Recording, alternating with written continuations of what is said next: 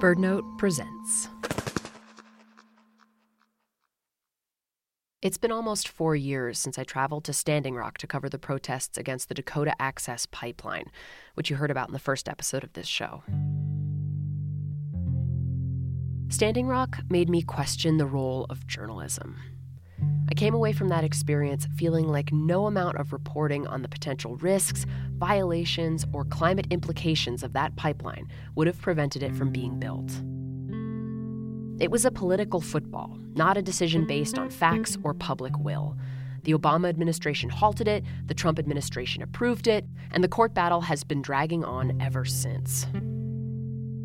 Standing Rock shook my belief that good journalism could change things you know, comfort the afflicted and afflict the comfortable, as the saying goes. But there was another learning for me at Standing Rock, a moment that has stuck with me ever since, that changed the way I do journalism, actually, the way I listen. I traveled to Standing Rock with Ace Baker. He's a member of the Standing Rock Lakota Sioux who lives in Washington state. He's married to a woman who is a member of the Swinomish tribe of Western Washington, and I had been covering the Swinomish tribe as part of my work for public radio in Seattle. So I reached out to my contacts there to see if there were any local connections to what was happening at Standing Rock, and that's how I met Ace. I camped with Ace and his family at Standing Rock, and his father and brothers and nephews and nieces were all around, just visiting, riding horses, lighting off fireworks, and participating in the protests and ceremonies that were happening there. I hadn't talked to Ace since leaving North Dakota, so I called him up. I wanted to see if he remembered our time together the way I do. Oh, for sure. How are you how are you living on the on the west side these days? It's been good. It's been hectic, but yeah. You know, it is what it is your dad's health. Standing Rock had a big impact on Ace too. What did you think about all the people who came to support the Standing Rock Lakota? I thought it was amazing. Yeah. You know, I had never seen so much something like that. Yeah, I've never been a part of something like that. You know. Yeah. I mean, I don't know too many people who have. Those there were people from from every tribe were out there. People from every walk of life were out there, and um, it was an, certainly an amazing time. Uh, but it was all for naught, I guess, maybe. Uh, depends how you look at it. Yeah. I mean, sure, there's some good that came out of it. Um, I mean, I just graduated in June uh, from UW with my bachelor's in environmental studies. Wow. Now I'm done. That's awesome. That's so awesome. Well, I'm not done. Done. I started my master's. Yeah, I started my master's program uh, on Monday. You're doing a master's too? Yeah, the University of Oklahoma. Uh, oh wow! It's a master's in uh, hydrology, water management. Wow. Wow. So there's still a. I'm hopeful that there's. You know, I'm not the only one. I know that for a fact. That's going to school, and uh, that's a big tool, and and everybody's toolbox. You know, education. You can't go up against these guys and fight. You know, not know what you're fighting about. Yeah. The Dakota Access Pipeline route goes underneath the Missouri River, and the Standing Rock Lakota and others fear that if it leaks, oil will contaminate downstream water supplies. The protest camp I visited with Ace was called Ocheti Sakowin, and it was not far from where the Cannonball and Missouri rivers meet. I still remember that ride we took along the Cannonball River, speaking of hydrology. And um Oh yeah. Was that one of your dad's horses that we rode? It sure was. That yeah. was Hidalgo. Yeah. The one with the big cut on his his front there. And one blue eye, right? Yeah. Yeah, Hidalgo. We could see um, where the pipeline was going to go underneath. I think from where we rode yeah. along the Cannonball. Yeah. I remember um, hanging out around the campfire with your family and just listening to stories and jokes and sitting in, sitting in the freezing cold for hours. oh. I think um, when was when did we go? That was in November. In November, right? yeah. It was election. Yep. Oh, it was so cold.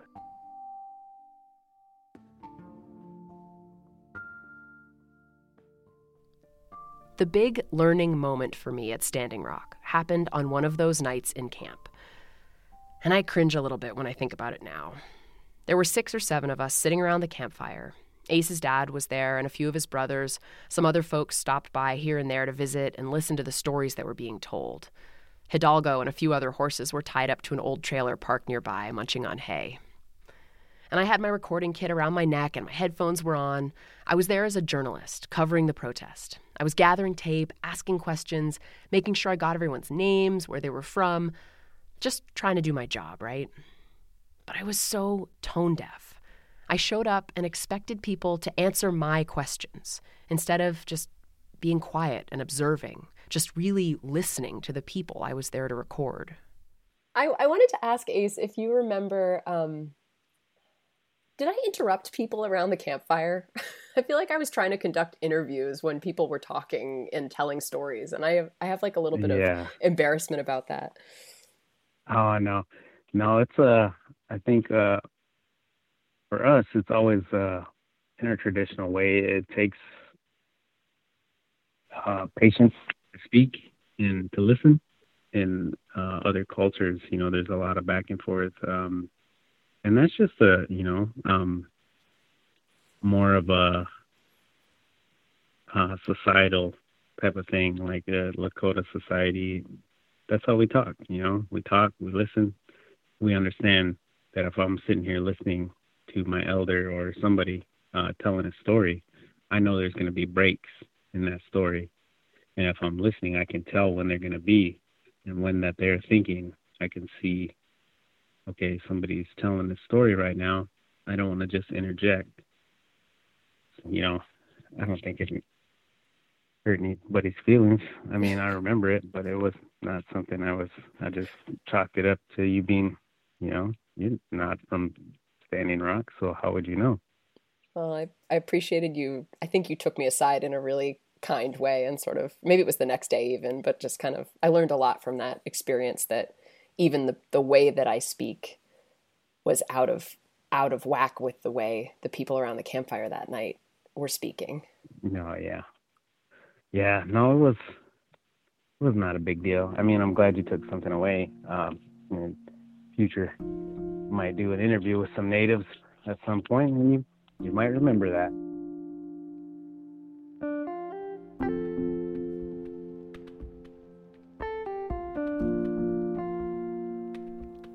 I'm Ashley Ahearn, and this is Grouse, a show about the most controversial bird in the West and what it's taught me about hope, compromise, and life in rural America.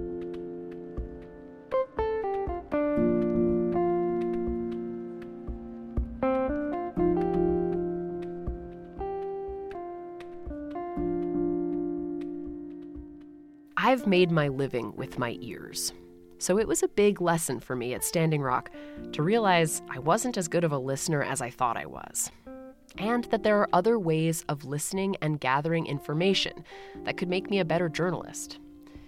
In my work covering science and the environment, I've always tried to use data and peer reviewed research to shed light on complicated issues. And that's how I approached the sage grouse story. The birds are declining, and we can document that and study that, right? But I'm learning that the story of the sage grouse is more than data and research. And in all the back and forth between scientists, environmentalists, policymakers around what to do about this troubled bird, there's a part of this story that is often overlooked. This bird is part of the cultural and spiritual roots of many indigenous people in the West. And like me, I'm a lifer here in Oregon. Wilson Wewa is a northern Paiute elder who lives on the Warm Springs Indian Reservation in north central Oregon. I wasn't able to visit him in person because the reservation was closed to outsiders because of COVID 19. But Wilson went to the studios of KWSO radio on the reservation so we could record. The Paiute, Wasco, and Warm Springs tribes share the reservation, which was created in 1855. Wilson is the last fluent speaker of the Northern Paiute language on the Warm Springs Reservation. Indigenous nations in this region have many names for the bird prairie chicken, sage hen, we call them Hudzi in Paiute. And there were a lot of areas that supported sage hen habitat.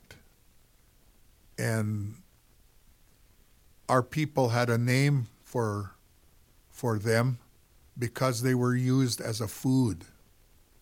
And so it was in such abundance that uh, our people were able to use it as as a part of our our diet for tens of thousands of years. And when cattle ranching started in these areas, fences went up, and that affected the food migration routes of our people.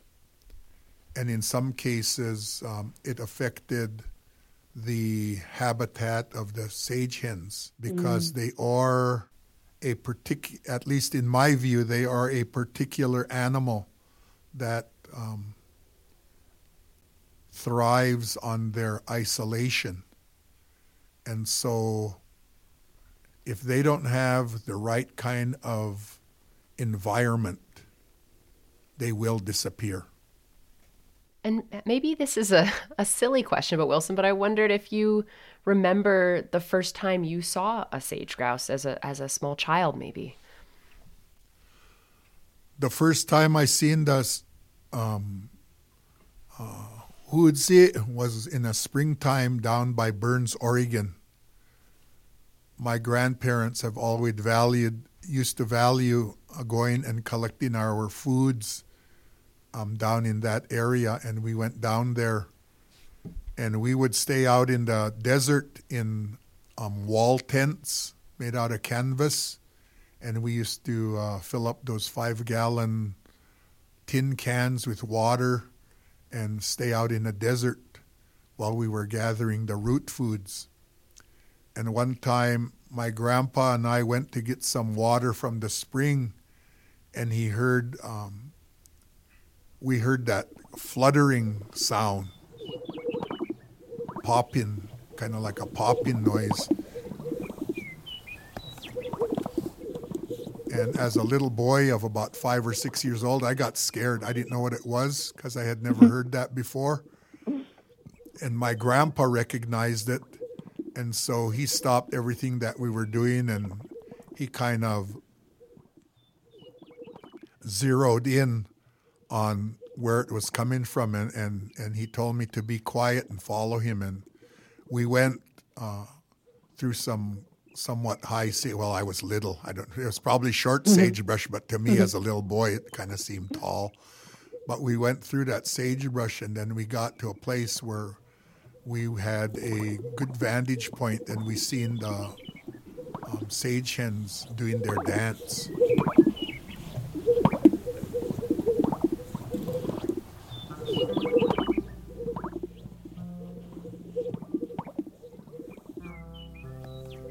Later on um, learning that that's their mating ritual uh, for vying for the hens when they puff up their puff up their breasts and they open up their fantail um, and put their wings out to the side and then shimmy around on the ground um, in a threatening manner to any um, suitors that are out there.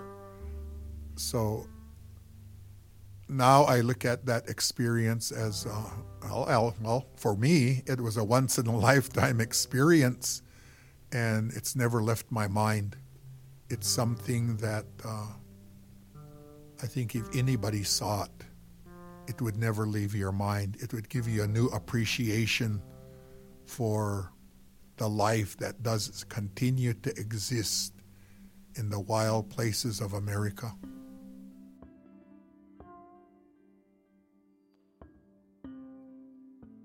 Wilson is an elder himself now, but he learned stories and legends of the sage grouse from his grandparents and other elders in his community. So at the end of our interview, I asked him if he would share one.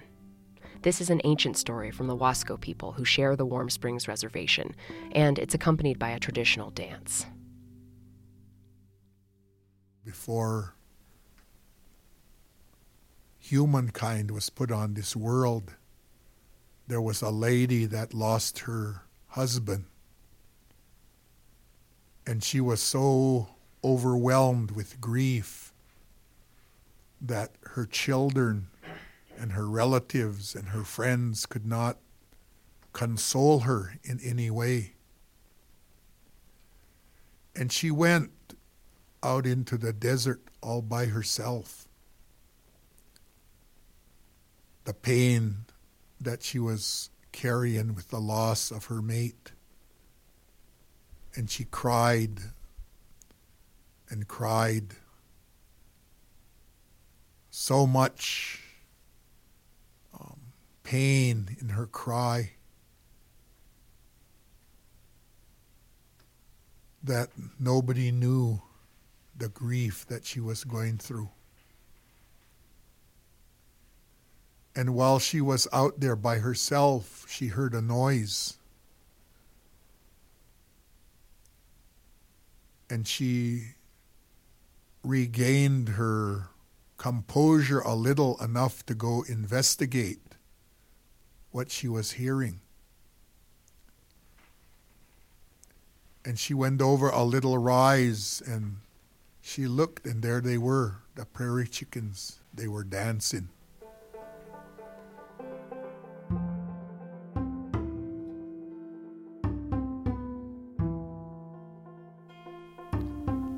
Were rejoicing.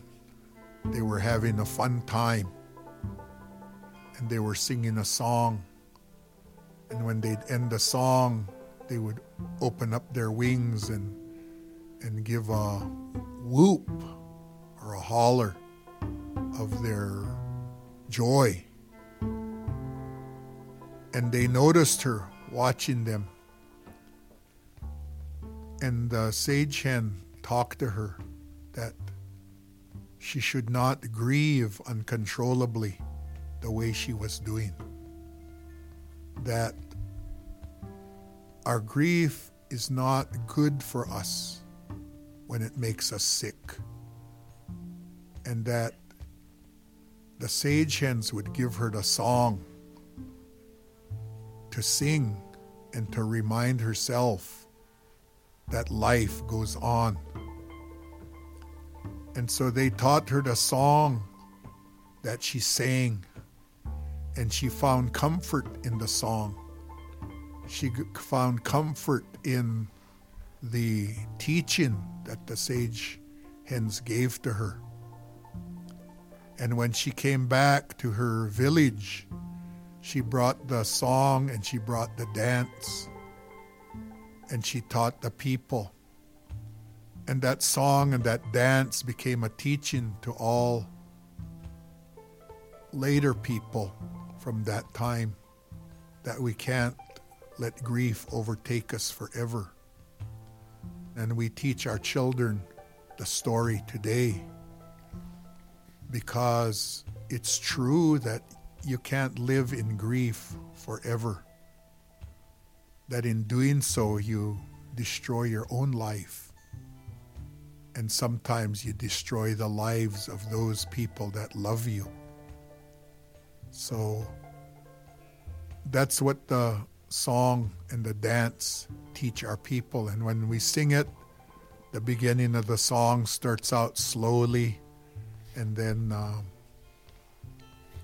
then the drum, they hit the drum, and the tempo of the song picks up, and it's more joyous. And at the end of the song, everybody throws their hands up in the air and spins in a circle, and all shouts with uh, happiness.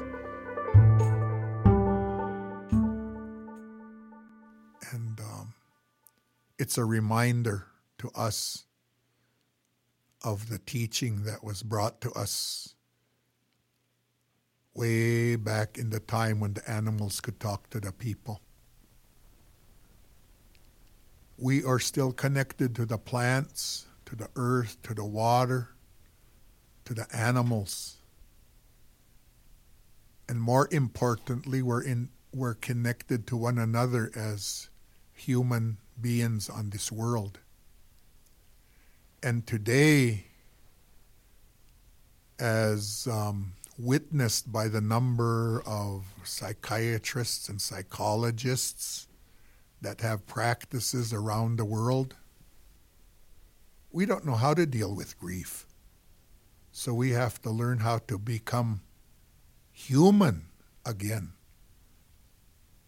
and recognize that we are not all knowing and that we can continue to learn from nature just the way the lady did.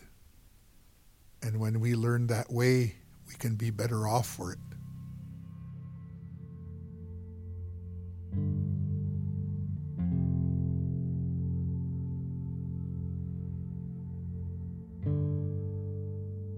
Thank you to Wilson Wewa.